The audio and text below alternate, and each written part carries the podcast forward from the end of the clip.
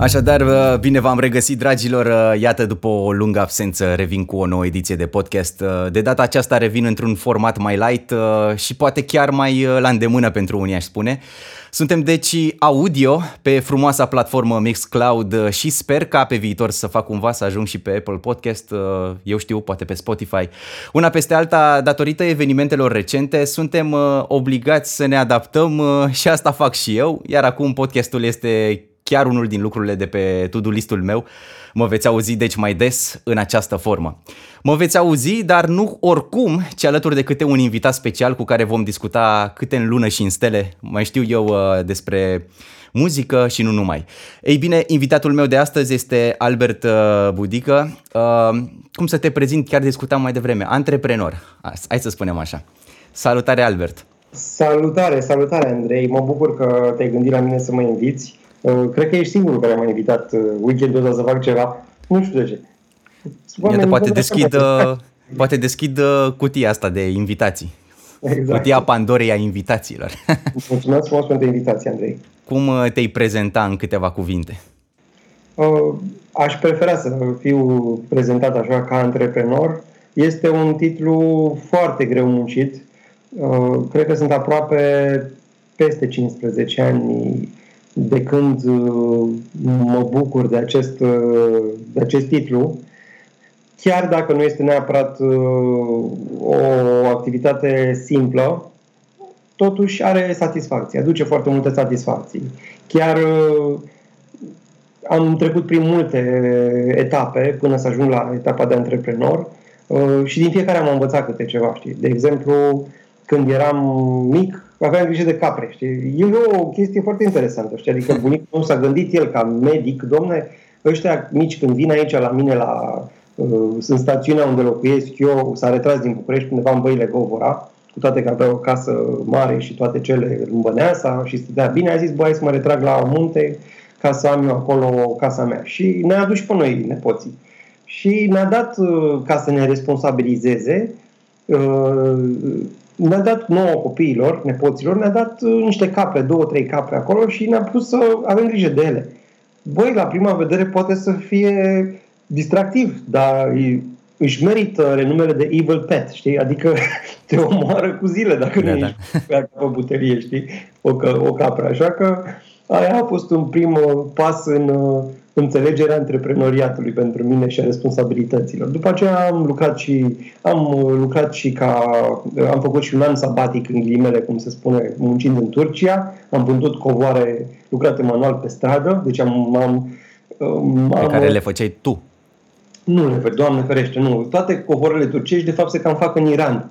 Ah, okay. Puțin știu asta, dar ele se produc undeva în Iran sunt uh, aduse în uh, Istanbul, în Turcia, într-o zonă se numește Sultan Ahmed. Acolo se vând covoarele astea, în special turiștilor străini care își permit să dea 200, 500, 10.000, 20.000 de dolari sau de euro pe un covor, reproduceri după covoare vechi, știi? Uh-huh. Și aia e piața, știi? Dar acolo am învățat în primul rând să fac comerț. În al doilea rând am învățat să am exersat engleză. Învățasem eu la școală dar una este o limbă pe care o înveți la școală, alta este să o practici zi de zi. Exact, exact. Adică diferența este de la cer la pământ. Exercițiu, practice makes better, nu? Și, sau makes perfect. Nu e cazul meu. Așa că, în principiu, ulterior m-am și angajat când am venit în România, am făcut școala, fiindcă mi-am dat seama de ce am făcut școala. Mi-am dat seama că majoritatea oamenilor străinilor care își permiteau covoare de peste 500 de dolari pe vremea respectivă erau cei cu studii rari erau oameni care nu aveau studii, știi? Și am zis, bă, pot eu câștig eu niște bani buni vândând, vândând covoare pe aici prin Istanbul, dar poate o idee mai bună ar fi să merg în România, să fac școala și să-mi permit și eu să-mi cumpăr covoare cum fac ăștia. Așa că după aceea am venit în țară, am făcut școala, la un moment dat chiar uh, am ajuns să distribui produse Herbalife și chiar am făcut-o binișor, adică câștigam buni, bani buni în timpul facultății, dar a fost un moment la care am avut de ales între restanțe și vânzări și am preferat restanțele ultimii ani, știi, ultimul an, ultimul pa, anul 4, anul 5. Așa că după aceea am ales partea cu studiu intens și ulterior am și lucrat la câteva companii și după ce am lucrat mult timp în 3-4 companii, am zis, domne, poate ar fi cazul să-mi fac și eu ceva pe cont propriu, fiindcă vreau independență. Și am obținut-o inclusiv titlul de antreprenor, ca să răspund pe lung la întrebarea ta. Da, deci asta cumva răspunde și la următoarea întrebare pe care o aveam uh, și anume cum ne dezvoltăm o afacere de succes, cum ne transformăm o idee pe care o avem, uh, la care ținem foarte tare sau o idee care pornește dintr-o pasiune și cum o transformăm în, uh, în, într-o afacere de succes. Acum, cred că înainte de toate trebuie să definești cuvântul succes, știi? Adică sunt oameni care consideră că a avea succes într-o afacere înseamnă să ai 1000 de angajați sau peste 1000 de angajați.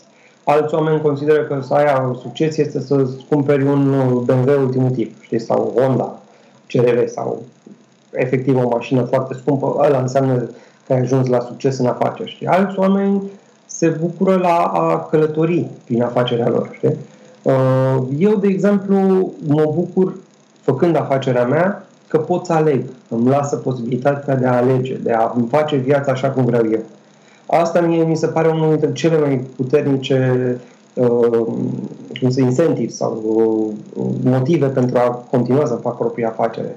Faptul că pot să aleg cu cine lucrez, ce, în ce proiecte mă implic, cum îmi petrec timpul Uh, fiindcă, realist vorbind, atunci când ești la programul 9-5, ești limitat. Adică nu poți să faci concert de cum vrei tu, trebuie să-ți iei concert are timp altcineva sau vrea altcineva.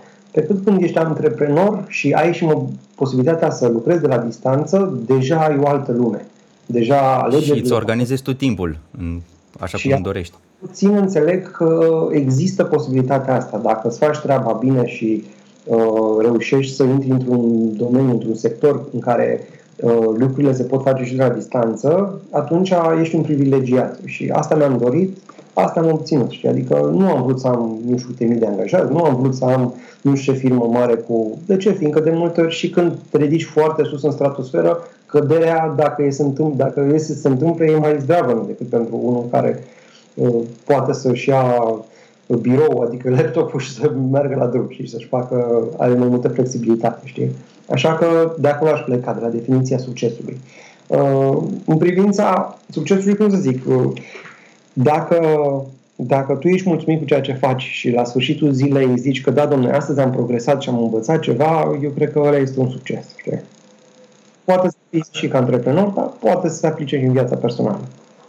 Uh, și iată, aici mai uh, deschis un pic uh, uh, apetitul pentru a vorbi puțin despre freelancing și despre uh, artiștii independenți. Și uh, hai, să ne, hai să vorbim puțin, mai ales că evenimentele actuale cer, uh, cer uh, idei noi, cer uh, o altă abordare, ca să zic așa. Ce soluții există pentru freelancing și pentru artiști? Andrei, Andrei părerea mea este că Um, poate să fie o mare oportunitate pentru unii, nu pentru toți. Nu există șansa să se întâmple o chestie de genul ăsta și să câștige toată lumea. Nu, în general, cam pierde toată lumea. Dar există și zone care cresc și pe care dacă le observi din timp și le uh, intri în zonele respective uh, din timp, atunci poți să ai șansa să te menții, poate chiar și să crești. Adică, dau un exemplu. Dacă aș ști să cânt la chitară, sincer, aș face cursuri de chitară. Fiindcă oamenii sunt izolați în casă, i-aș pune să se conecteze prin Skype sau prin Zoom sau prin alte aplicații, le-aș da basic-ul și le-aș zice dați-mi acolo 5 lei, 10 lei pe conectare, pe oră. Dacă ai 100 de oameni cu care discuți în timp real și le arăți exact ce și cum, deja, cum să zic eu, câteva ore pe zi le poți ține ocupate câștigând bani pricing-ul ți-l stabilești tu singur, depinde de ce fel de oameni vrei, de câte resurse au, de multe, dar ideea este că deja un public captiv în ghilimele, știi, adică care poate vrea să facă și altceva decât să-și plângă de milă, știi? Să, Așa este. Pe care altă dată n-ar fi avut niciodată timpul. Așa că poate să fie oportunitate pentru artiști să învețe pe alții cum să. Fiindcă, realist vorbind, cum era citatul acela celebru al lui Churchill, știi?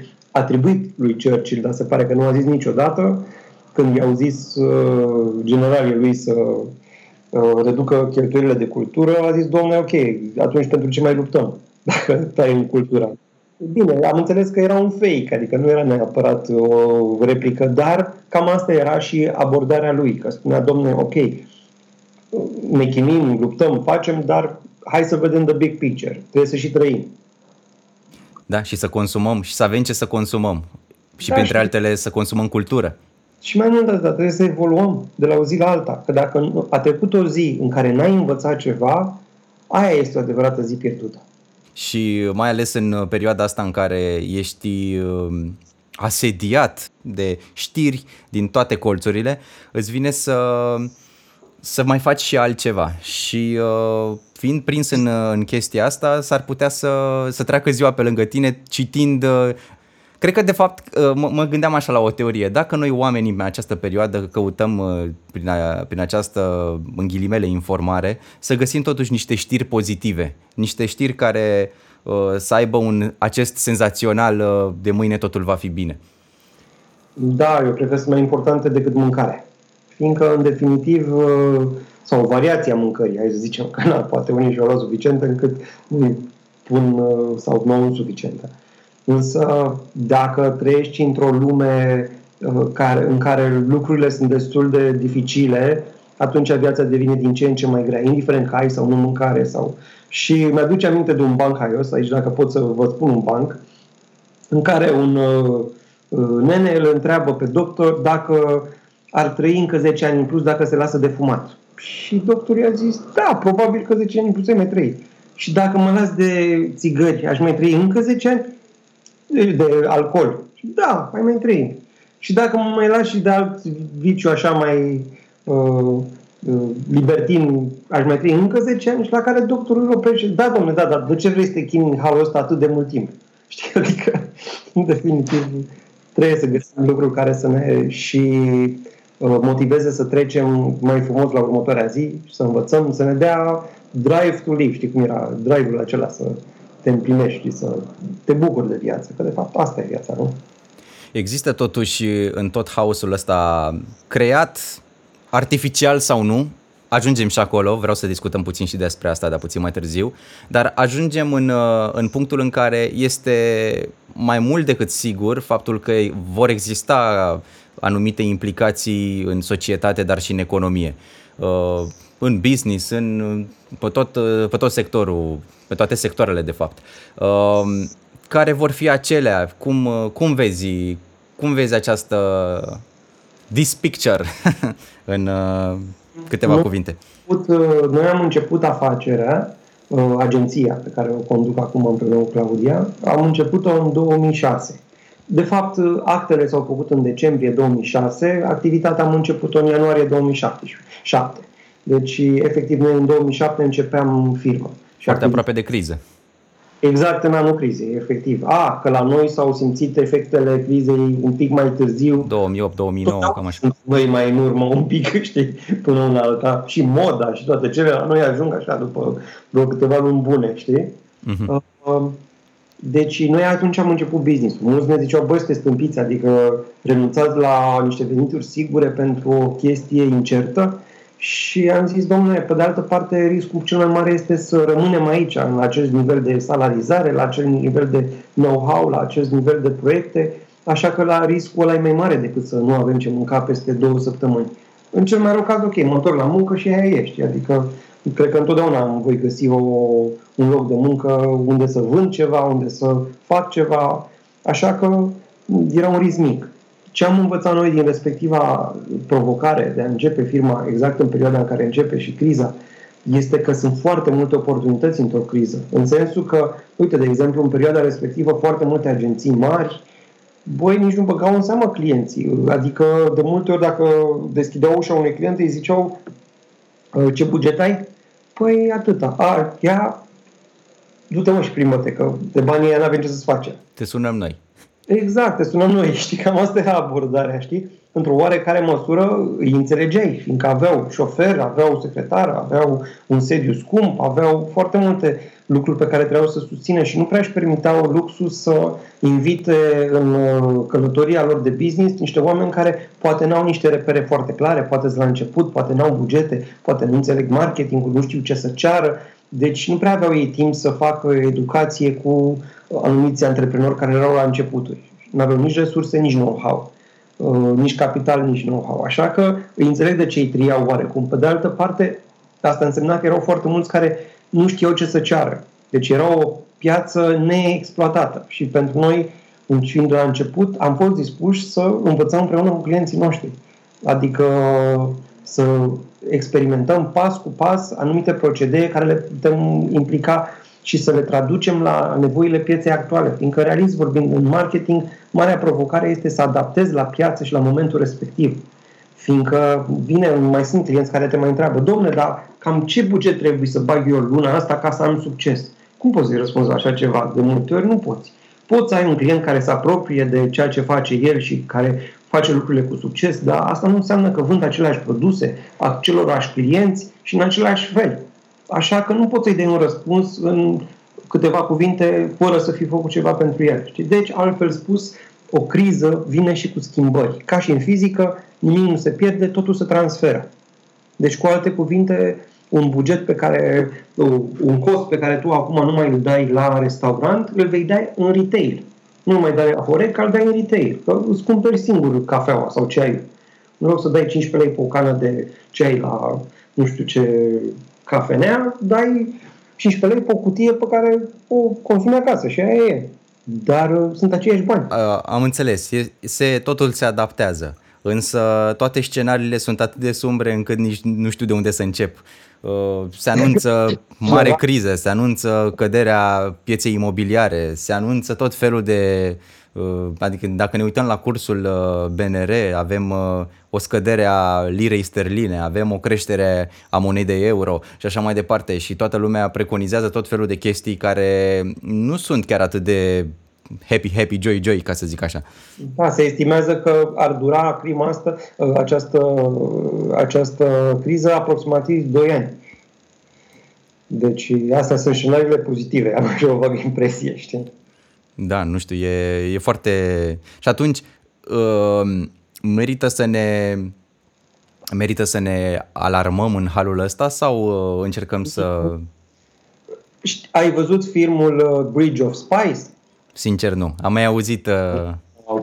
Nu, e genial. Deci în filmul ăla Tom Hanks uh, este avocatul unui spion rus prins în fapt Acum americanii vor să-l uh, execute, evident, și asta era tendința generală, că erau anii cu războiul rece și tensiuni maxime și toată lumea stresată și pe capul respectivului și respectivul era foarte calm, iar Tom Hanks îl întreabă, domne, avocatul îi întreabă, domne, ești foarte calm, adică e normal? Și la care respectivul zice, domne, m-ar ajuta cu ceva dacă aș fi mai stresat? Și este a zis, nu, atunci de ce să mă stresez? Cam așa e și cu criza asta. Probabil cu o abordare în sensul de a găsi soluții și a te adapta la situația actuală e mai bună decât să te stresezi și să nu te ajute, că nu te ajută în plus cu nimic, știi? Doar îți face uh, privirea aceea ca de cal, știi? Încep să vezi din ce în ce mai puține opțiuni, știi? Adică uh, încep să mergi, pe, să alegi pe aceeași linie pe care merge și un tren spre tine. Așa că ar fi bine să-ți lărgești orizontul, să-ți schimbi abordarea și să vezi lucrurile într-o perspectivă mai largă. Știi că lumea devine un pic mai complicată acum, multe se schimbă și ideea e că ar trebui să fii în zonele în care încă există puțină activitate comercială, fiindcă există. Sunt firme, avem clienți care acum s-au deschis către a, a ajuta alte firme. Uh, de exemplu, un client care e cea mai mare companie de rentă car oferă acum mașini pentru ONG-urile care vor să facă uh, livrare sau... și vor să facă livrări, și vor să ajute. Deci le dau gratis mașinile, știi? Am observat un val de emoție, să zic așa, de solidaritate și chiar de un val de chestii gratuite care apare în mediul online, uh, ceea ce îmi induce faptul că criza asta, sau mă rog, acest virus, va, va face shiftul spre online un pic mai agresiv, adică îl, îl accelerează cumva. Și observ așa, uh, eu vorbesc cel puțin din uh, domeniul muzical, uh, da. aplicații gratis ale unor companii mari, iarăși, concerte gratuite ale arti- unor artiști consacrați, vezi Coldplay da. și alții și multe, multe lucruri. Uh, NASA și-a pus la dispoziție toată librăria de un fel de Google Image al lor. Iarăși ce am mai văzut interesant, uh, o listă, am găsit un site cu o listă în care muzeele și-au pus un tur virtual gratis. Uh, deci poți să vezi să intri în Louvre, să poți să mergi în orice muzeu. Am înțeles că sunt și cu imagini 3D, dacă ai mască și dacă poți să vezi din mască virtuală, poți să intri înăuntru ca și cum ai fi acolo, efectiv. Da. da, deci sunt foarte multe lucruri care se întâmplă acum uh, și uh, uite, iarăși uh, Bandcamp, eu folosesc Bandcamp ca o platformă online în care pot să-mi îmi pun piesele, e ca un magazin digital și de acolo îmi poți cumpăra piesa la, cu orice sumă în sfârșit. Se pare că Bandcamp și-a ridicat acel comision, adică din, să zicem dintr-un euro cât primesc pe o piesă, 15% din acel euro era uh, comision, cum ar veni. Îți luau comision 15%. Acum la uh, practic l-a ridicat comision 0%, o veste foarte, foarte interesantă pentru Super. tinerii artiști. Uh, cum ți se pare chestia asta? Mai degrabă o chestie de solidaritate sau o chestie de marketing pentru a face uh, uh, numele să meargă mai departe, business-ul să, să capete o, o culoare pozitivă în aceste vremuri? Eu nu cred că există în business uh, alb și negru. Adică sunt shades of grey, știi? Realist vorbind, chiar și dacă ar fi pe un uh, trend de a acapara timpul unui potențial consumator sau contributor, uh, realist vorbind, dacă tu vii în întâmpinarea temerilor sale și îi aduci niște avantaje și îl poți ajuta să explore, să considere zone pe care poate nu le mai considera sau nu le lua în calcul, Uh, poate să fie o chestie bună. Știi? Realist vorbind, uh, există varianta în care sunt companii care sunt atât de îngrozite de ce le, permit, ce le pregătește viitorul, încât nu schimbă nimic. Adică nu, de, nu sunt dispuse să adapteze cu nimic. Uite, de exemplu, sunt companii care uh, și-au trimis acasă angajații, din motive realist vorbind, că nu vor mai avea vânzări timp de două luni, trei luni, cinci luni, cât vor mai avea. Și le-au redus salariile cu 50%. Dar sunt și alte companii care, în cazul în care le contactez și le cer o ofertă de preț, și mie mi s-a întâmplat asta de curând, știi, chiar am cerut, vreau să facem publicitate în anumite publicații. Și cum să zic, în momentul în care îi întrebai, domnule, e o perioadă nesigură, îți plătesc în rate. A, nu, ce, n-ai bani să-ți plătești? Nu, ce discount? Vrei discount? Dar ce ești nebun? Dar noi suntem cine suntem și, cum să zic eu, dacă nu ești dispus să te adaptezi la noile, noile realități, și oamenii vin și zic, domnule, uite, vreau să lucrez cu tine și vreau să fac lucruri, hai să găsim o soluție, iar tu îți consideri unique selling proposition-ul tău și modelul tău de business uh, unul rigid cum a fost înainte, atunci s-ar putea să ai surpriza să uh, nu-ți meargă lucrurile așa cum vrei. Mm-hmm. Fiindcă nu mai sunt lucrurile așa cum erau. Așa este, da.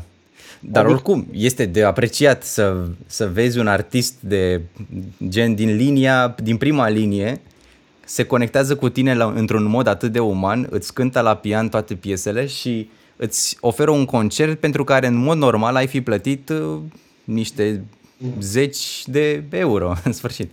Ironia este că vezi tu uh, transparența asta și internetul și rețelele de comunicare uh, din unii scot cei mai frumos, din alții cei mai urât.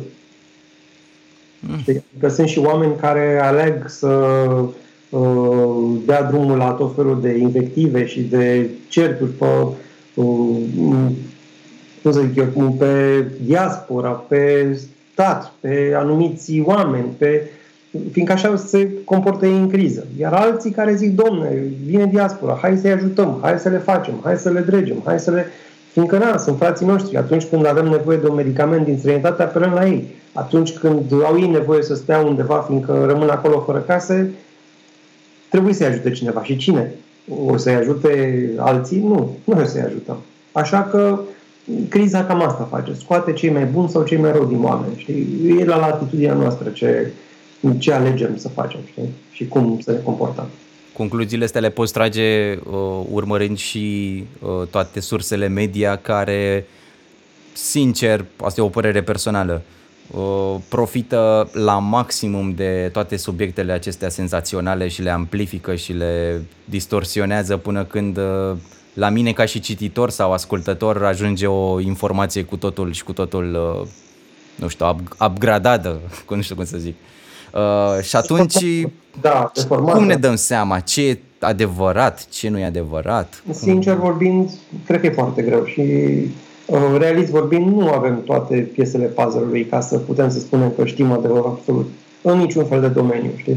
Așa că ce putem să facem exact cum ziceai tu, să rămânem pozitivi, să reușim să ne vedem de lumea noastră și să o reinventăm constant și să sperăm că totul o să fie bine. Știi? E adevărat, sunt convins că sunt tot felul de teorii ale conspirațiilor, tot felul de lucruri ascunse, întotdeauna au fost, întotdeauna vor fi. Întotdeauna vor fi, da. Hai să le dezbatem puțin, e, mi se pare amuzant. Una din surse, pe, eu spun așa cam ce, ce am uh, citit. Una din surse ar spune că, domne, acest coronavirus nu e, nu e cum, uh, cum se spune, de fapt el nu există, ci, de, ci mai degrabă acoperă o intervenție a americanilor uh, pe pământul acesta european. Se fac tot felul de cum, antrenamente sau ceva de genul ăsta și vin americanii. Simulare. Exact cum făceau, cum făceau românii când dădeau drumul la sirene la ora 10 jumate în București, de nu mai făceai altceva decât să asculti sirenele dimineața. Da, exact, da. nu știu, părerea mea este că un, e un huge fake news, fiindcă realist vorbind, uh, poți să-ți pui tot felul de, de scenarii și de... Dar pe de altă parte, dacă 1% este real și virusul acela ar putea să-ți omoare membrii familiei care sunt neglijenți și se plimbă pe străzi aiurea, atunci uh, care sunt consecințele? Pentru că tu ai crezut că e o glumă sau ai crezut în conspirația respectivă, știi? Realist vorbind, uh, dacă te uiți la canalele de informare reale și mari și serioase, gen BBC, gen CNN, gen... Russia Today, nu știu.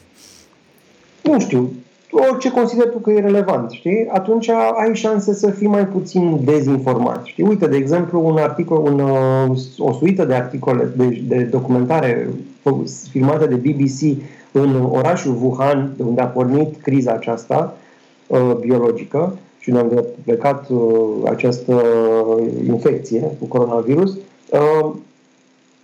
este interesantă, fiindcă îți dă o perspectivă privind ce am putea face și noi peste două luni de zile.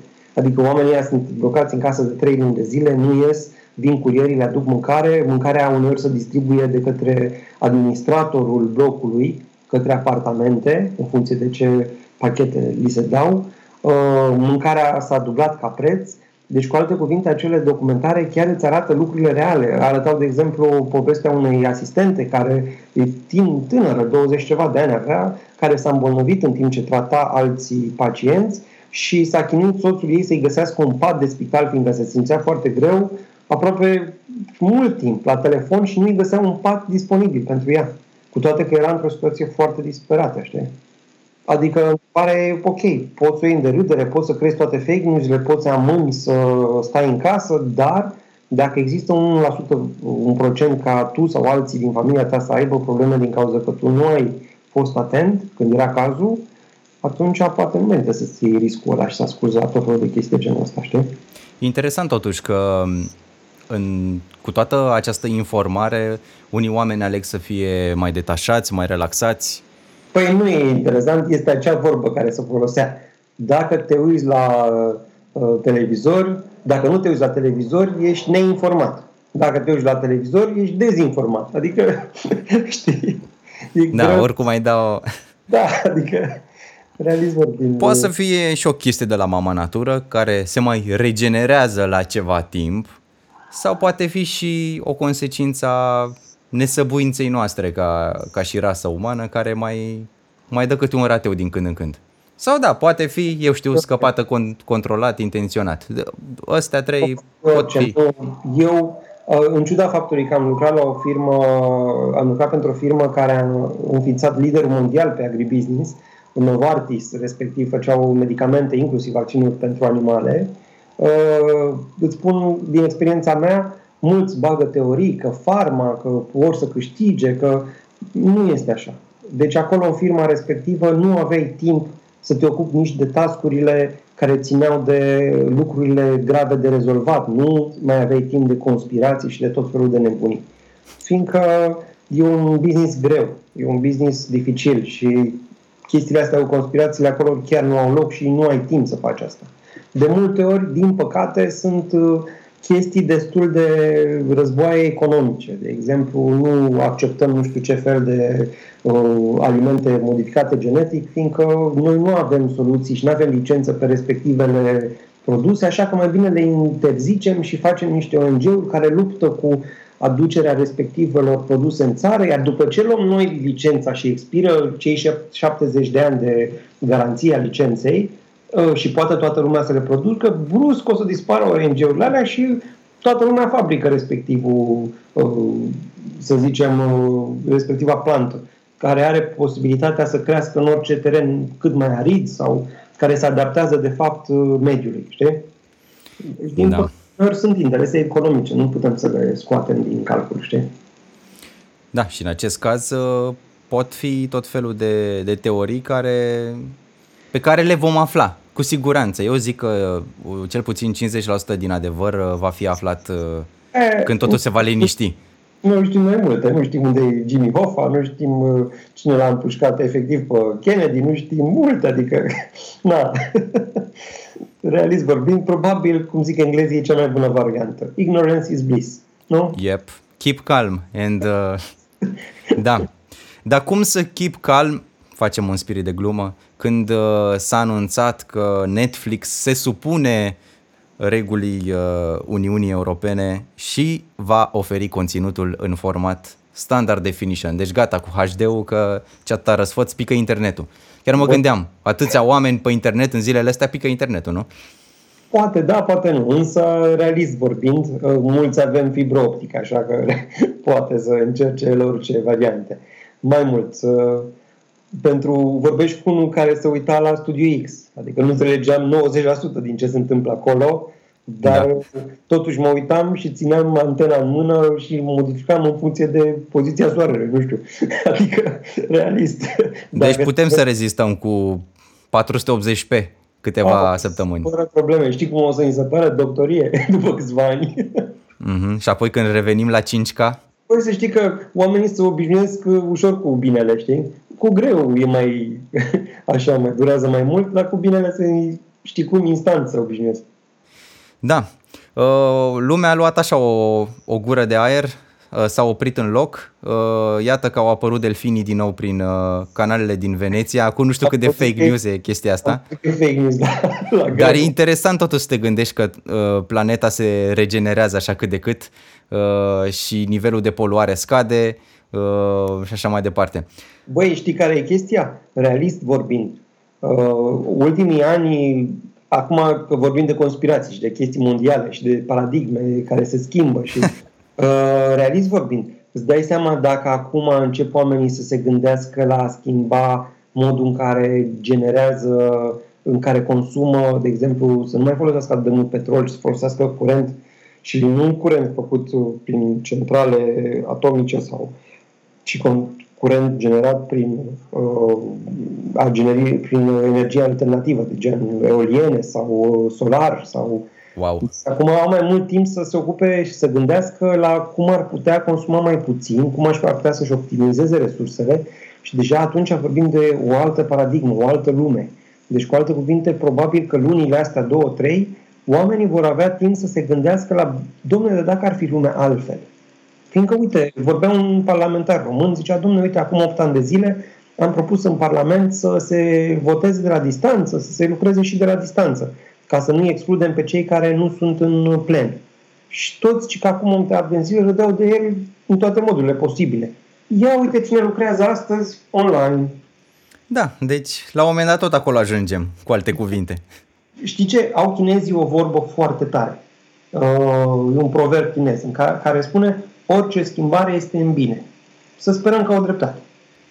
Să sperăm că aceste luni vor da, exact cum ai spus și tu, idei, dar înspre bine, înspre binele nostru și al planetei, pentru că știm că sunt anumite interese financiare atât de mari încât uh, ce, ce outcome ar exista din uh, anumite soluții și așa mai departe, nici nu mai contează atâta timp cât uh, banul circulă. Și da, atunci... că circulă către ai noștri, știi? Da. da.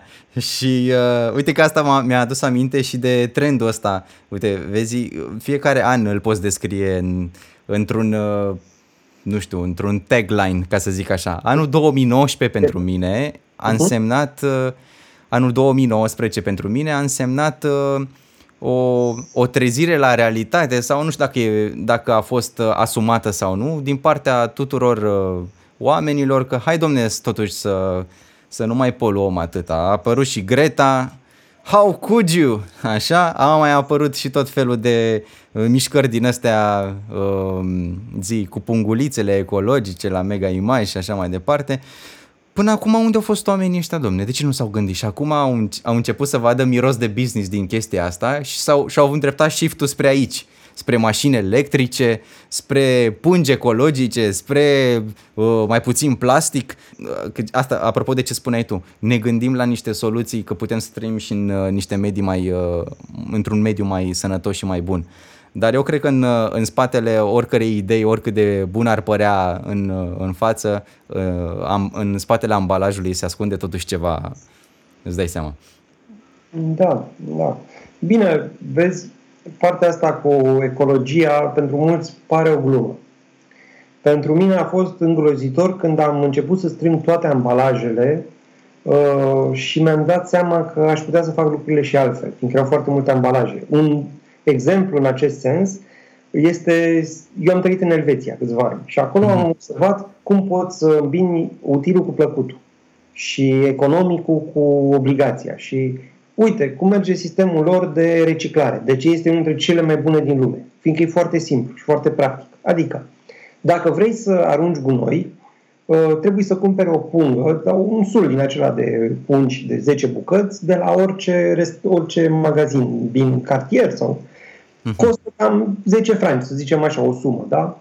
50 de lei, o, un sul de la de 10 săculeți, care nu sunt mari, adică săculeți micuți. Poți arunci ce vrei tu în ei nu te obligă nimeni să pui anumite chestii. Ce vrei tu arunci în ei, e legat și ei dus la gunoi. Dar, ă, pe de altă parte, în momentul în care ai un săpuleț micuț și începi să-l umpli cu cutii de plastic, cu orice fel de chestii care ai putea să o reciclezi gratuit, începi să te gândești de două ori și zici, bă, stai așa un pic. Uite, și te-am dat posibilitatea să arunc unele chestii gratuit. Păi ce ar fi să le arunc eu gratuit? Le pun pe toate într-o pungă, mă duc acolo în uh, zona aia unde sunt containerele de reciclare și le-am aruncat pe toate gratis, instant. Mamă, știi cum e toată lumea? Un weekend, sâmbătă dimineața, mașina plină de peturile care le-au strâns în timpul săptămânii, le sortează sticle albe cu sticle albe, sticle negre cu sticle negre, conservele la conserve, fiindcă Foarte nu, tare. Se, nu se mai umple punga aia cu tot felul de prostii instant. Acolo ajung să arunce resturile alimentare, chestii care nu le poți duce la reciclat. Cu alte cuvinte, totul este gândit de așa natură încât să te gândești nu mă costă să arunc mai mult. Și dacă tu, de exemplu, ai geniala idee să strângi o pungă în care arunci toate tâmpenile și o pui altă pungă decât cea reglementată, care nu are primă, ștampila primăriei, și o pui la ușe, sau în fața blocului, dacă ai avut ghinionul să te vadă cineva și te va vedea, fiindcă acolo ești foarte atenți la ce fac vecinii, tocmai pentru motivul ăsta, te va spune instant, te va da în gât instant oricine din vecinii tăi. Pe un coleg de-al meu de la muncă, un englez, i-au dat amendă 150 de franci pentru faptul că a legat uh, hârtia reciclată cu alt fel de sfoară nereglementată de primărie, de primăria respectivei zone. De ce l-au amendat? Au zis că ți-am dat această amendă fiindcă am observat că sforile folosite, alte sfori, ne strică lamele cuțitelor care taie hârtia. Cu alte cuvinte, trebuie să, înlocuim, să înlocuim acele lame și de aia te amendăm. Pe tine și pe alții care folosesc altă, altă sfoară. Și vecinii l-au părât că el este ăla. Și de aia a venit exact lui amendă. Asta e deja la alt nivel. Da, da, de se poate și foarte Există un Foarte sistem, bine. trebuie doar să-l copiem, știi? Adică ai fi zis că suntem buni la copia, nu? Da, uite, pubelele din sectorul 3, nu știu cum, dar cred că se întâmplă în toate sectoarele așa, pubelele acelea uh, semnalizate cu aici pui plastic și așa mai departe, care sunt împrăștiate nu numai în zonele de gunoi din spatele blocului, dar sunt uh, da. puse și pe da, da. mari bulevarde, bun. Da. Uh, mai duc, mai strâng în plăsuțe sticle bine, de un anumit tip, trebuie să te uiți da. care se pot da. recicla și care nu. În sfârșit, când deschizi, în ce să zic, 3 din 5 cazuri, dacă deschizi ușița aia, o să vezi tot felul de chestii aruncate acolo care nu au nicio legătură cu, cu plasticul. Uh, inclusiv uh, uh, o pubelă din zona mea, un, care este așezată lângă o florărie, ghiși ce are acolo. Cozi de trandafir și tot felul de flori aruncate și așa mai departe. Deci nu se respectă și nu se ia în serios păi nimic nu, la români. Știi ce înseamnă? Nu, nu, e mai simplu de atât. Știi ce înseamnă, ce înseamnă puterea? Cum definești tu puterea? Eu puterea o consider abilitatea de a schimba lucruri. Cine okay. are abilitatea asta și puterea? O au cei care conduc respectivele instituții. Adică că e primăria, că e, cu alte cuvinte, pune acolo un gardian public să stea lângă pubelă pentru o săptămână, o lună sau cât e nevoie și în momentul în care cineva a băgat greșit în altă parte, îi dat amenda instant. Atât de simplu e. Da. Fiindcă oamenii se învață dacă îi afectează la portofel. Altfel e vorbărie goală. La fel și dacă arunci pe jos. Exact, exact. De ce? Fiindcă la un moment dat o zic că stai un pic că am eu banda, nu chiar așa să dau pe toate mucurile de țigări pe care le-am aruncat aiurea. exact. Da, și tot din uh, mediul ăsta de, din valul ăsta de schimbări, mă gândeam la un moment dat, uh, asta, gândul ăsta mi-a venit după ce am văzut uh, ultimele lansări Apple, care au fost făcute într-un mod foarte neobișnuit, fără hype, fără prezentare, na, astea sunt vremurile. Deci, muzică, filme, inovații tehnologice se vor produce cu o rată foarte scăzută în acest an. Asta, eu, eu prevăd mai puține albume lansate, că n-ai cum să înregistrezi acum da. muzică și nici măcar n-ai cum să o lansezi, dar aminte să o marketezi.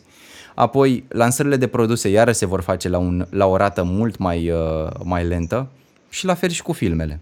Poate, mai, poate lista poate continua, dar uh, astea trei lucruri le am uh, în vizor chiar acum.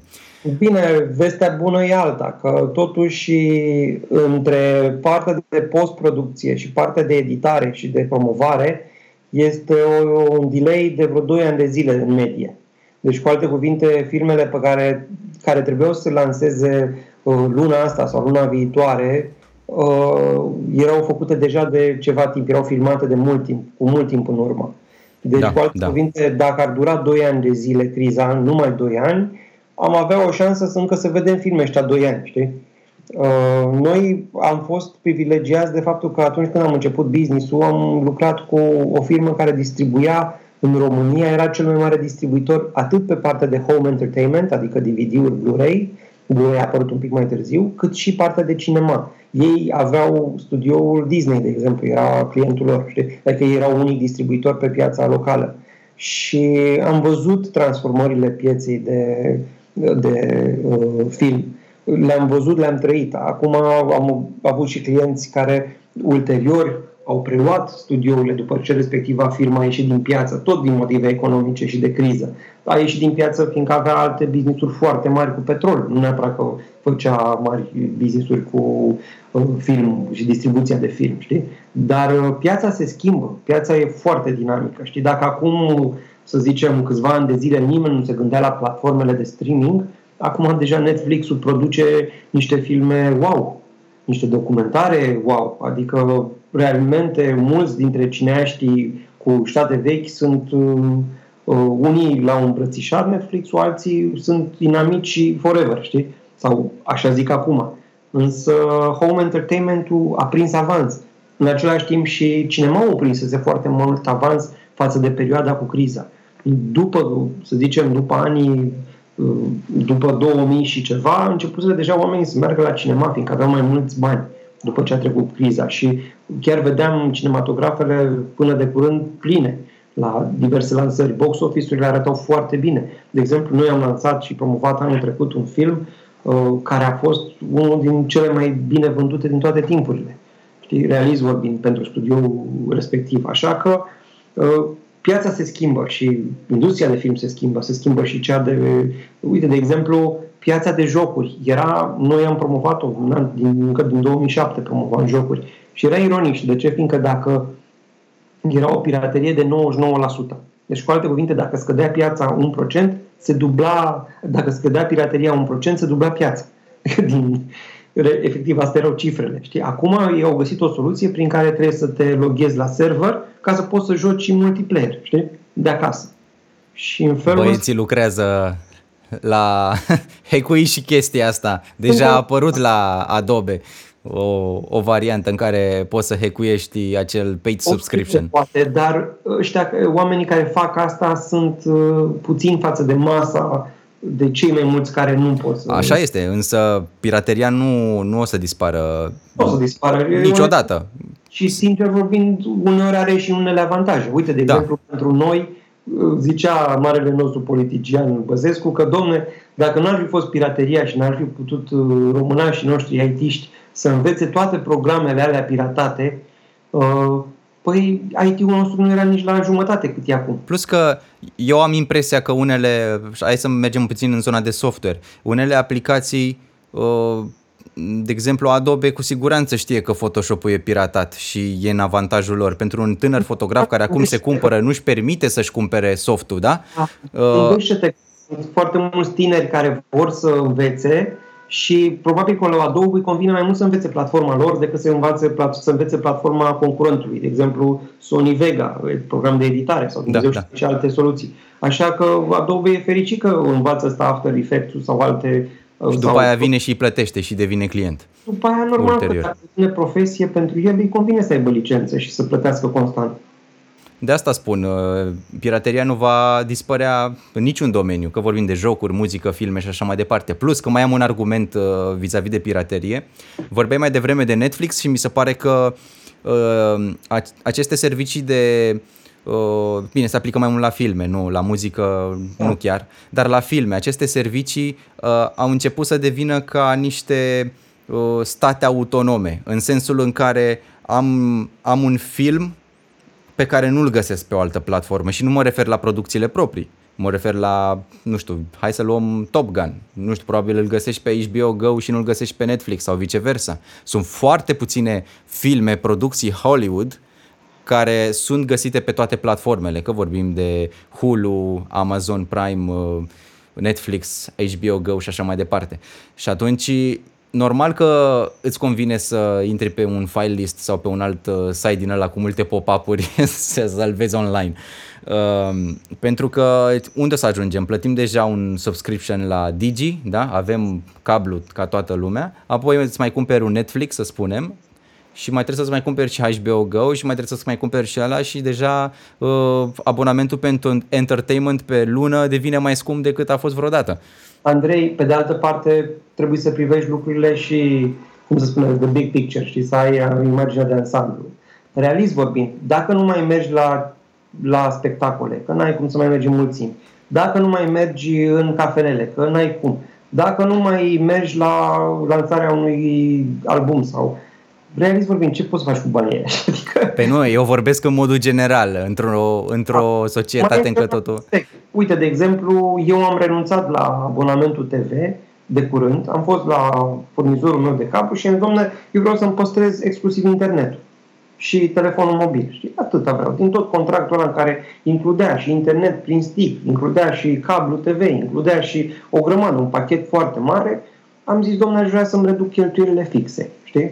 Și mie mi se pare că ceea ce dau ăștia la televizor, eu pot să le văd și prin, de exemplu, de Digi, pot să-l văd prin internet. Chiar dacă n-am cablu, mă conectez prin browser, dau da, live și îl văd acolo. Și în afară de Digi din România, mai sunt încă câteva canale gen TVS, să zicem, și încă două care și ale se transmit live, așa că, să zicem, sunt rezolvat. Dacă stau să mă uit la toate celelalte, nebunesc, că sunt aceleași prostii date în lucru, știi? Așa că de ce l-aș plăti pe celelalte, știi? Adică, altfel spus, uh, pe de altă parte, și să le avem pe toate, uh, era, era vorba unui fet, unui, era un citat celebru, domnule, dacă le-ai avea pe toate, unde le-ai pune? da, exact, exact. Adică cam așa e și cu entertainmentul ăsta. Poți să-ți iei ce crezi tu, adică azi, anul ăsta să faci un abonament la Netflix, le vezi pe toate care crezi tu că merită, anul viitor să faci la HBO, după aia revii la Netflix, deci tot așa, știi, adică... Era o, era un hype când a apărut cablu TV, eram, uh, știu să zic, prin 96-97 eram copil, îți dai seama. și ai mei aveau un televizor cu tub, cum era pe vremuri, da? Un da. Samsung din ăsta corean, chiar da, made in Korea, adică ăla care Corect. a ținut, apropo, ăla a ținut mai mult decât toate televizoarele cu LED de după. În sfârșit, ideea este că uh, ca preseturi puteai să înmagazinezi 38 de posturi, da? Dar, okay. dar uh, furnizorul nostru de cablu ne oferea mai mult de 38 de canale. Și atunci era o, o, o continuă întrebare la ce, ce canale crezi? renunți. Deși tu le prinzi, puteai să le acordezi tu manual, să le prinzi manual, dar nu le aveai în preseturile alea, știi? Andrei, exact de ce spui, ce faci cu toate? da. Andrei, mai un alt aspect foarte important, realist vorbind. Uh, foarte puțini oameni cu adevărat se gândesc la cum își consumă timpul zilnic, știi? Adică de foarte multe ori acceptăm să facem ceea ce face toată lumea, știi? Poate e bine, dar poate nu neapărat bine mereu, știi? Cu alte cuvinte, poate uneori e bine să citești mai degrabă o carte pe domeniul tău, să te specializezi de peste la o emisiune proastă uh, sute de ore, știi? Uh, așa că uneori entertainmentul ăsta ajută, dar nu trebuie să devină viața noastră. Și, și de-aia și zic că o prioritizare, ca și în business, știi cum e? Că businessul totul ține de priorități. Dacă stabilești clar prioritățile de la bun început, îți merge bine. Dacă le încerci să le faci pe toate, în toate felurile, atunci nu o să-ți meargă bine. Nu să, să fii multitasking, iarăși. Nu iarăși nu e... importante, care decid uh, viitorul firmei tale, știi? Clienții importanți, contractele importante. Deci, cu alte cuvinte, părerea mea e că dacă îți sortezi exact ce îți place ție și ce te împlinește pe tine și te ajută să dezvolți, să înveți, să-ți cauți documentarele care te pasionează, atunci ești ok. Dacă iei totul la volum și nu mai faci nimic uitând la televizor, atunci probabil vei ajunge într-un punct în care nu vei învăța suficient de mult. Da, așa este. Într-adevăr. Și exact și cu multitasking-ul. Dacă faci mai multe lucruri deodată, te gândești că cu coada ochiului te uiți la un film în timp ce sortezi mail-urile și așa mai departe, iarăși nu mi se pare un lucru practic. Unii pot să o facă, eu nu pot. Adică, de exemplu, când vorbește cu mine Claudia în timp ce scriu un e-mail, la fel de bine putea să vorbească cu cana din care beau cafea. Adică, știi? Este același efect. Știi? Mă opresc din mail, mă ce ai zis ceva? Știi? Adică... Da, exact. Trebuie să te focusezi într-un, uh, într-un uh, punct și atât. Eu nu pot. Multitask pentru mine e așa o, o, cum să zic eu... Legendă. O legendă, exact. E adevărat că, uite, când lucram în Elveția, am reușit uh, uh, să am într-un, în aceeași perioadă, câteva luni de zile, trei birouri simultan, în trei clădiri diferite, știi? Fiindcă oamenii aceia au zis, domnule, vreau să lucrez pentru mine și să-mi faci anumite analize și să folosești Excel-ul și să-mi extragi și ce am nevoie, să-mi faci studiile alea.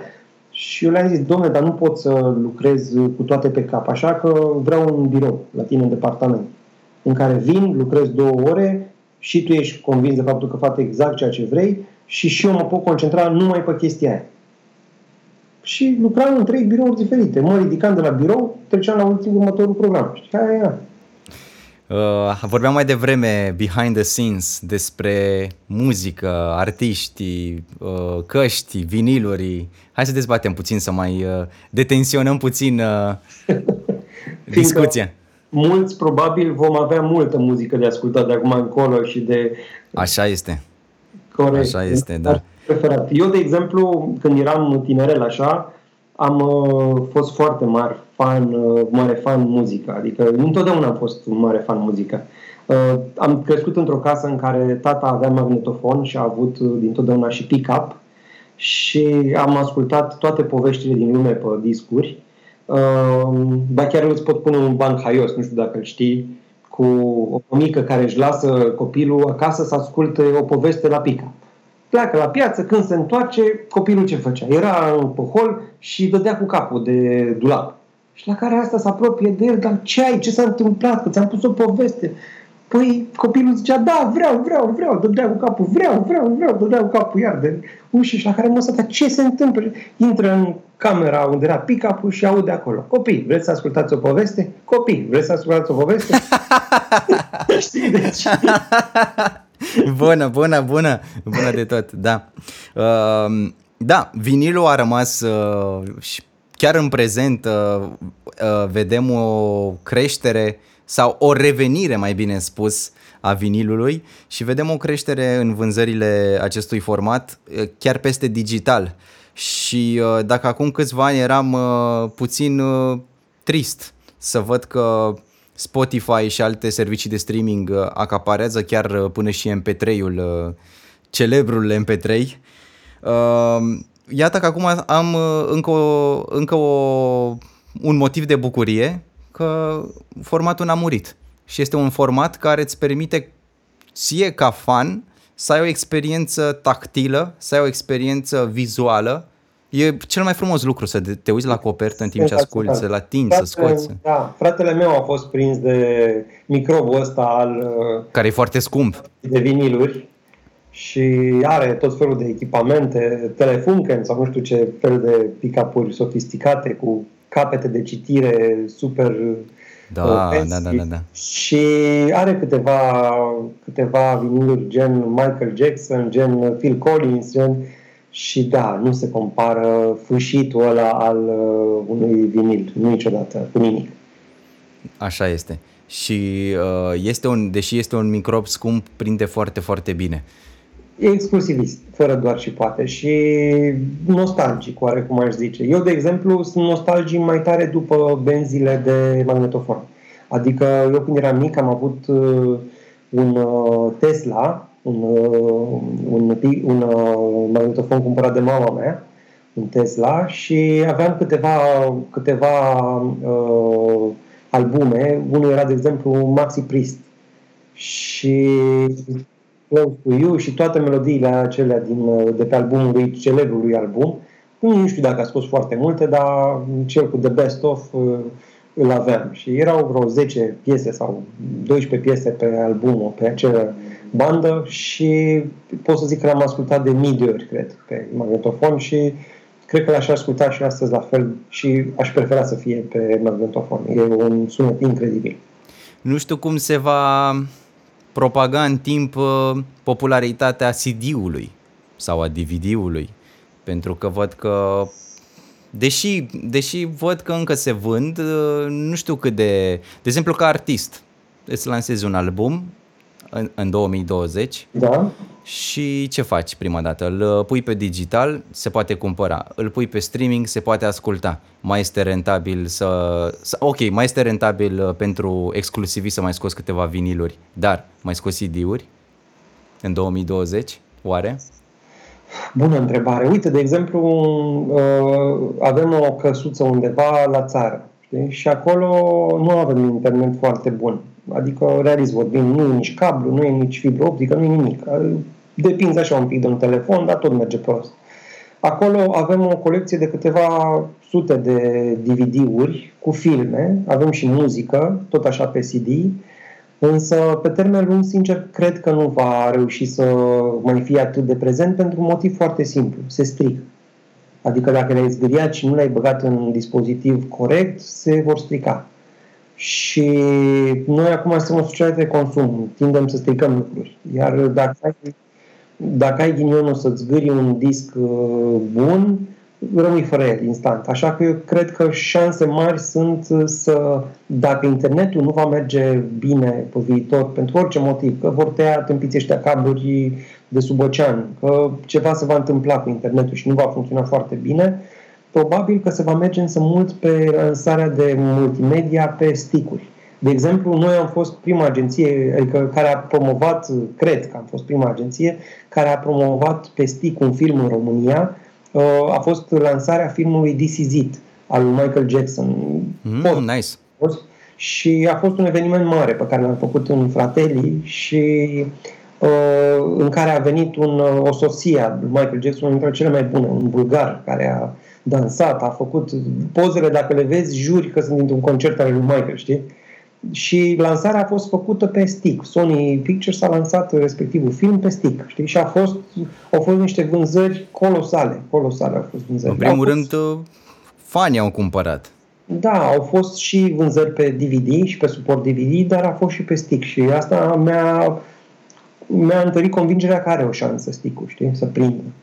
Dar, uh, uite, o altă soluție ar fi, de exemplu, ca să împaci offline-ul cu online-ul, să, uh-huh. ca, ca artist să scoți un CD și înăuntru să ai un, uh, să, să spunem, bundle code, nu știu, un okay. redeem code, da? Okay. În care poți să, cu acel cod, poți să descarci de pe iTunes albumul în format digital ca să nu-l pierzi da. și, da, auto, și automat să ai și formatul uh, offline, adică exact experiența de care vorbeam mai, mai devreme, exact. tactilă, vizuală și așa mai departe. Și să ai un fel de token, ceva de la artist, e o conexiune. Ori aici pentru că asta e filozofia mea de pe Spotify. Uh, am, mai, am mai repetat chestia asta în nenumărate rânduri. Pe Spotify, practic, uh, închiriezi muzica, nu este a ta. Iar uh, pentru un colecționar nu e nu e un sentiment plăcut să știi că, ok, ai toată muzica din lume, dar mâine dacă nu-ți mai plătești abonamentul sau se întâmplă ceva, sau să zicem că există o dispută cu un mare label și Sony Music își retrage toată muzica de pe Spotify, ai rămas fără ea, fără doar și poate. Atunci da, da. Așa. Deci e, muzica offline e... complicată. Schimbări multe, nu știm ce acces la internet vom avea mâine, realist vorbind. Adică, așa că genul ăsta de probleme o să ni le punem constant, știi? Și nu cred că există o soluție general valabilă, știi? Adică că e online, că e offline, că e pe suport DVD, uh, vinil sau altceva, știi? Adică... Vor exista, vor coexista amândouă în același da, timp, da. cu siguranță. Și dacă se susțin reciproc, cum ziceai tu, într-un pachet de opții pe mai multe variante, cred că aia this is the way to go. Da. Care ar fi, după părerea ta, un, uh, un starter pack pentru, uh, să zic, uh, audio entuziast. Ce căști folosim, ce sistem audio folosim și unde ascultăm. Cred că cel mai, cel mai important este modul în care le folosești. Știi? Fiindcă în funcție de asta îți alegi și dacă vrei să fie cu fir, fără fir, dacă vrei să fie să te izoleze de sunetul din, de ambient, să nu te izoleze complet, dacă vrei să fie o de care se bagă în urechi sau care îți acoperă urechile, dacă vrei să se încarce la să se încarce, să aibă baterii, să aibă acumulatori, să... deci realist vorbim, sunt uh, cel Dacă mai... vorbim de boxe, cu siguranță iarăși avem de ales între foarte multe variante. Da, da, clar. Dacă tu asculti niște chestii care nu trebuie să aibă o rezoluție, să nu fie foarte calitativ, atunci orice box merge. Dacă vrei să asculti jazz uh, la tine în cameră, și să ai cea mai bună calitate, clar îți iei anumite monitoare și anumite boxe. Un audio receiver. Da, și o stație care să poată să țină ritmul acela. Tu vorbeai de FLAC, de formatul... Exact. Să fie un format foarte bun, nu un MP3 care de să chinuie sau să ne asculti de pe YouTube direct. Nu că n-ar putea și YouTube-ul să-ți dea calitate, poate, da. E altceva când ai tu un format foarte bun. Și se simte, și se simte diferența, sincer, chiar uh, de la un anumit nivel se simte. Exact ca, și, ca să fac o analogie, ca și cum te uita pe un ecran 5K la un uh, clip video 720p, îl simți. Uite, de exemplu, noi uh, ne-am lovit de partea asta de producție multimedia și am făcut-o. Deci chiar am făcut și editări de reclame video și reclame video și testimoniale și toate cele și Știi cât contează audio, audio dintr-un material multimedia, dintr-un video întreg? E 40% din impact este audio. Da, deci așa este. 60, uite-te la orice film, fără sonor, să vezi că îți pare un film de duzină. Indiferent cât de bine este făcut. Sound effects. Exact. Schimbă Sound... cu totul și cu toată percepția. E altă experiență. E la fel ca atunci când te uiți la un videoclip muzical uh, cu sonorul la minim. Da, da. Și vei vedea o altă perspectivă a videoclipului. Uite, de exemplu, uh, spuneau, dacă te uiți la, pe Netflix, de exemplu, sunt niște documentare despre firme celebre care au fost, uh, relua, au fost realizate în condiții speciale, cum a fost, de exemplu, Dirty Dancing. Era e un documentar, un episod întreg despre cum au produs Dirty Dancing, știi? Și câte hituri a dat filmul ăla ca să... Da, și ironia știi care este că au fost atât de multe chestii de neconceput pe vremea respectivă care s-au întâmplat în acel film încât nu-ți vine să crezi. De exemplu, uh, inițial uh, nu-l considerau pe Patrick Swayze să joace ca actor principal. Știi de ce? Hmm. Că el nu anunțase că nu joacă în filme în care trebuie să danseze. De ce făcuse asta? Fiindcă avea o accidentare la picior, cu toate că mama sa era una dintre cele mai cunoscute uh, coregrafe din uh, Hollywood, din câte am înțeles eu, pe vremea respectivă, și el era un dansator foarte bun, având acea accidentare la picior, încerca să se țină departe de provocările care implicau dans. Deci, cu alte cuvinte, cei care l-au distribuit până la urmă și l-au reușit să-l convingă, au reușit o chestie incredibilă. Să aducă pe, exact pe omul care trebuia acolo, știi? Da. Uh, sau uh, diverse alte lansări care s-au bucurat de uh, suportul compozitorului imnului din Star Wars, știi? Uh, credeau că, domne, nu o să, n-o să vrea niciodată să ne ajute să facem, de exemplu, era în uh, Ghostbusters și nu o să avem noi cine știe ce echipă pentru sonorizare, nu o să fie un compozitor și tipul care a făcut coloana sonoră pentru Star Wars a zis, hai mă că mă bag eu în treaba asta. Și le-a făcut un film wow. Da, într-adevăr. Eu, eu vreau să fiu mai curajos și spun 80% dintr-un film este audio. Adică pornind de la dialog până la da. Uită-te și tu, cele mai, cele mai puternice filme, cele mai bune filme și memorabile sunt cele care au avut și o coloană sonoră bună. Bine, aici, aici ne referim atât la efecte și uh, soundtrack-urile de pe fundal uh, care țin uh, uh, moodul filmului, dar vorbim și de soundtrack-uri ca piese de sine stătătoare care... Pe de altă parte, cum să zic eu, uite, de exemplu, noi am promovat acum câțiva ani de zile filmul Arrival, Uh, acel, uh, acel vibe pe care îl difuzau ei când uh, se apropiau cercetătorii de nava extraterestră, e un vibe wow, știi? Adică sunetul acela te introduce în atmosferă. Simți că ești acolo. Asta e și ideea până la urmă. Da. Și gândește-te că filmul mai vezi și într-un cinema care e dotat 5 plus 1 și deja ești surrounded, ești acolo. Da. Și da. Nu, tu e experiența completă. Plus că mai e altă chestie, cum era. Uite de la filmele de groază fără sonor. Sau, vorba aia, cum era, că dacă te simți singur acasă, pune un film de groază. Să vezi că brusc nu mai, ești de, nu mai simți că ești de singur. Da. Asta... Și pe asta mizează și aplicațiile alea de meditație și de soundscapes Știi că există niște aplicații pentru oameni care vor să doarmă și vor să audă ciripituri de păsărele, greieri, oceane. Nu am experimentat, dar uh, sună interesant și... Meditație ghidată. Există, fii atent, există povești care au menirea să te adoarmă. Am ascultat la un moment dat unul și te începe cu o scurtă meditație din aia de un minut în care te relaxează, îți spune să respiri, să ții respirația 4 secunde, să expiri și așa mai okay. departe. Okay. Și uh, pe decursul povestirii, la un moment dat se mai oprește și la un moment dat îți, îți spune uh, keep your eyes closed, adică gen uh, povestea de adormit, asta este de fapt. O, o poveste spusă uh, de un ton, de o voce foarte calmă, da. la un pace foarte foarte rar, foarte rar și cu pauze între care au menirea să, te, să nu te trezească, ci să-ți readucă aminte că trebuie să rămâi acolo în cazul în care n-ai adormit încă. Cel mai tare este, uite, unii oameni spun că, domne, mă enervează vocea mea, că e foarte pițigăiată sau că e foarte... Uh, un sfat pe care îl primesc constant este, acești oameni este, vorbește mai rar. Deci în momentul în care ți-ai redus uh, ritmul, atunci vocea devine un pic mai groasă și automat intri în normal. Dacă vorbești foarte rapid, atunci devine un pic mai pițigăiat. da, exact, exact. Așa că ceea ce spui tu este perfect uh, valabil și valid. Iar o chestie pe care ți-o pot spune, apropo de chestia asta cu dormitul și cu muzica și cu... Deci e o întâmplare, acum, mi s-a întâmplat acum vreo, cred că 30 de ani aproape. Eram puștan, adolescent și am, unul dintre prietenii mei m-a rugat să aduc uh, un joc uh, Sega la el, să ne jucăm. El nu avea joc și jocul ăla și vrea să-l experimentăm, să-l încercăm. Am luat consola, am mers cu jocurile la el, dar am ajuns cam târziu, era vreo 10 noaptea, cred. Și uh, planul era să facem un weekend de gaming.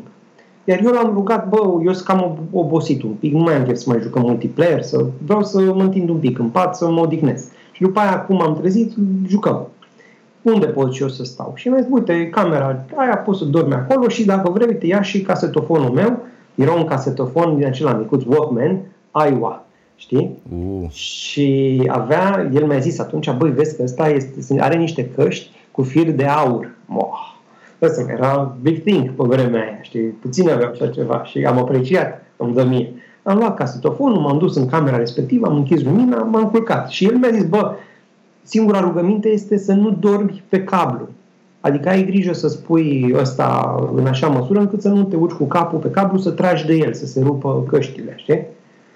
Asta e singura chestie care mi-a spus-o înainte să plece din cameră. Și am reținut am băgat-o la cap și am zis, bine, o să am grijă să dorm fără să-ți să stric uh, căștile. După aceea mi-a povestit el că a venit de vreo 3-4 ori, a intrat în camera, a încercat să mă trezească, să jucăm anumite jocuri. Că era Sonic, că era... Ce jocuri aveam noi atunci? Și, băi, n-a reușit nici măcar să mă clintească. Dormeam neîntors. La un moment dat, a treia sau a patra oară, când a intrat în cameră, a doar între a deschis un pic ușa și mi-a zis, uh, băi, ai grijă la cablu. De, dar, cum să zic eu, a șoptit din ce mi-a spus el. Și groaza lui a fost, în momentul acela m-am ridicat uh, în fund, am pus mâna pe căști amândouă, le-am pus în lateral și mi-am zis, gata, gata, sunt în regulă, sunt sigure. Deci ăsta s-a speriat, era îngrozit. Deci așa funcționează subconștientul nostru sau așa funcționăm noi oameni, știi? Sunt niște chestii la care creierul uh, face declic, știi? Iar subconștientul, sunt convins că face o treabă foarte bună, de asta, uite, de foarte multe ori când te gândești la o problemă și o dai ca temă pentru acasă subconștientului, ajungi să obții anumite rezultate doar pentru faptul că ai început să te gândești la acea problemă, știi? Deci e senzațional creierul nostru, probabil că nu știm nici măcar 1% din câte știm să facă. Iată și un alt trick uh, pe care l-am, uh, mi l-am însușit de ceva vreme, dacă vreau să învăț ceva puțin mai complicat, să spunem, uh, în timpul studiului de chitară încerc să, să-mi dobândesc anumite abilități, anumite tricuri, le repet, trec prin ele seara, le repet și las creierul să, să le sudeze. Și a doua zi le fac mult mai, uh, mult mai ok, în sensul în care nu mai am uh, timpi morți, stai cum, cum era aici, cum era, adică merge totul super fluid, foarte interesant. Foarte tare cu cântatul la chitară, felicitări, te uh, apreciez foarte mult. Mi-ar fi plăcut întotdeauna să învăț să cânt Nothing Else Matter la chitară. Uh, am înțeles că nu e ușor. Că sunt nu e ușor, dar nu e nici greu. De fapt, este cam ce să zic, uh, este cam uh, piesa preferată pentru orice chitar, uh, pentru orice tip care vrea să se apuce de chitară, pentru orice chitarist, asta vreau să spun. Pentru că sunt niște acorduri foarte, foarte plăcute. Mm, da, și pentru că te trece prin basic-ul de a cânta la chitară, cumva. În cât timp ai putea să-l înveți acel acord realist, vorbind ca un beginner?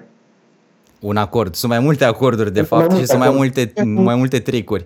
Dar uh, cred că ce urmează să spun se aplică în toate, în toate domeniile. Să iei, uh, deci luăm uh, piesa ca pe un proiect, da? da? Și divizăm proiectul în mai multe etape.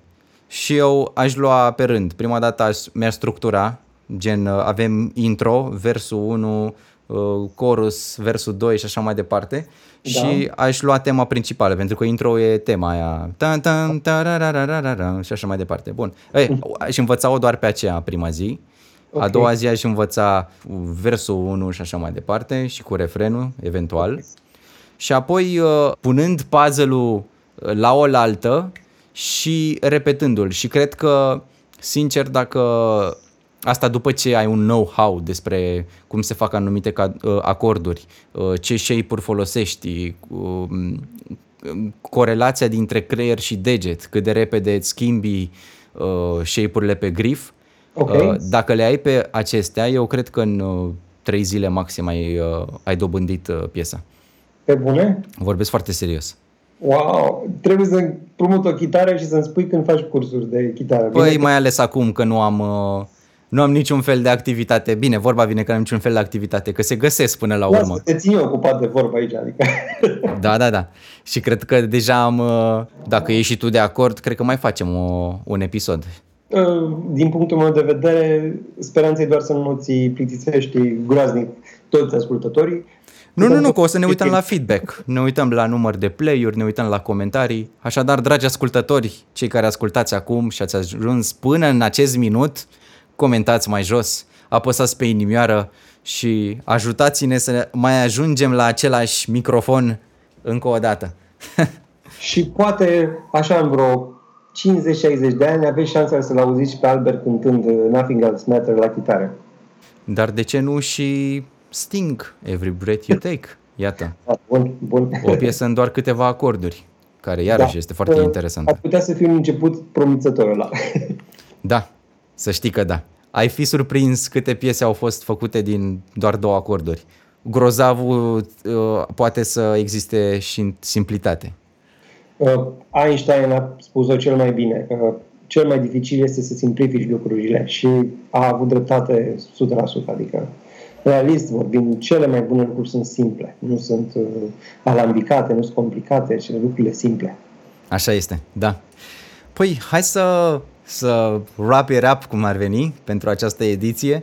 Mulțumesc și uh, eu îți mulțumesc și sper că ați învățat ceva astăzi sau, dacă nu, măcar uh, v-ați bine dispus și v-am bine dispus uh, prin această conversație, prin acest podcast. Vă aștept și la următorul episod și, bineînțeles, la următorul episod cu, cu Albert, căci, iată, deja uh, promisiunea e făcută. Mulțumesc, Andrei, încă o dată și zi frumoasă ascultătorilor tăi. Mulțumesc și eu. O zi bună, dragii mei, uh, ne auzim și data viitoare. Data viitoare, hai să nu facem, uh, să spunem, uh, să planificăm, asta este ziua. Voi posta puțin mai, mai regulat și mai des, dar vă anunț, vă anunț din timp. Aveți grijă de voi și hashtag stați în casă.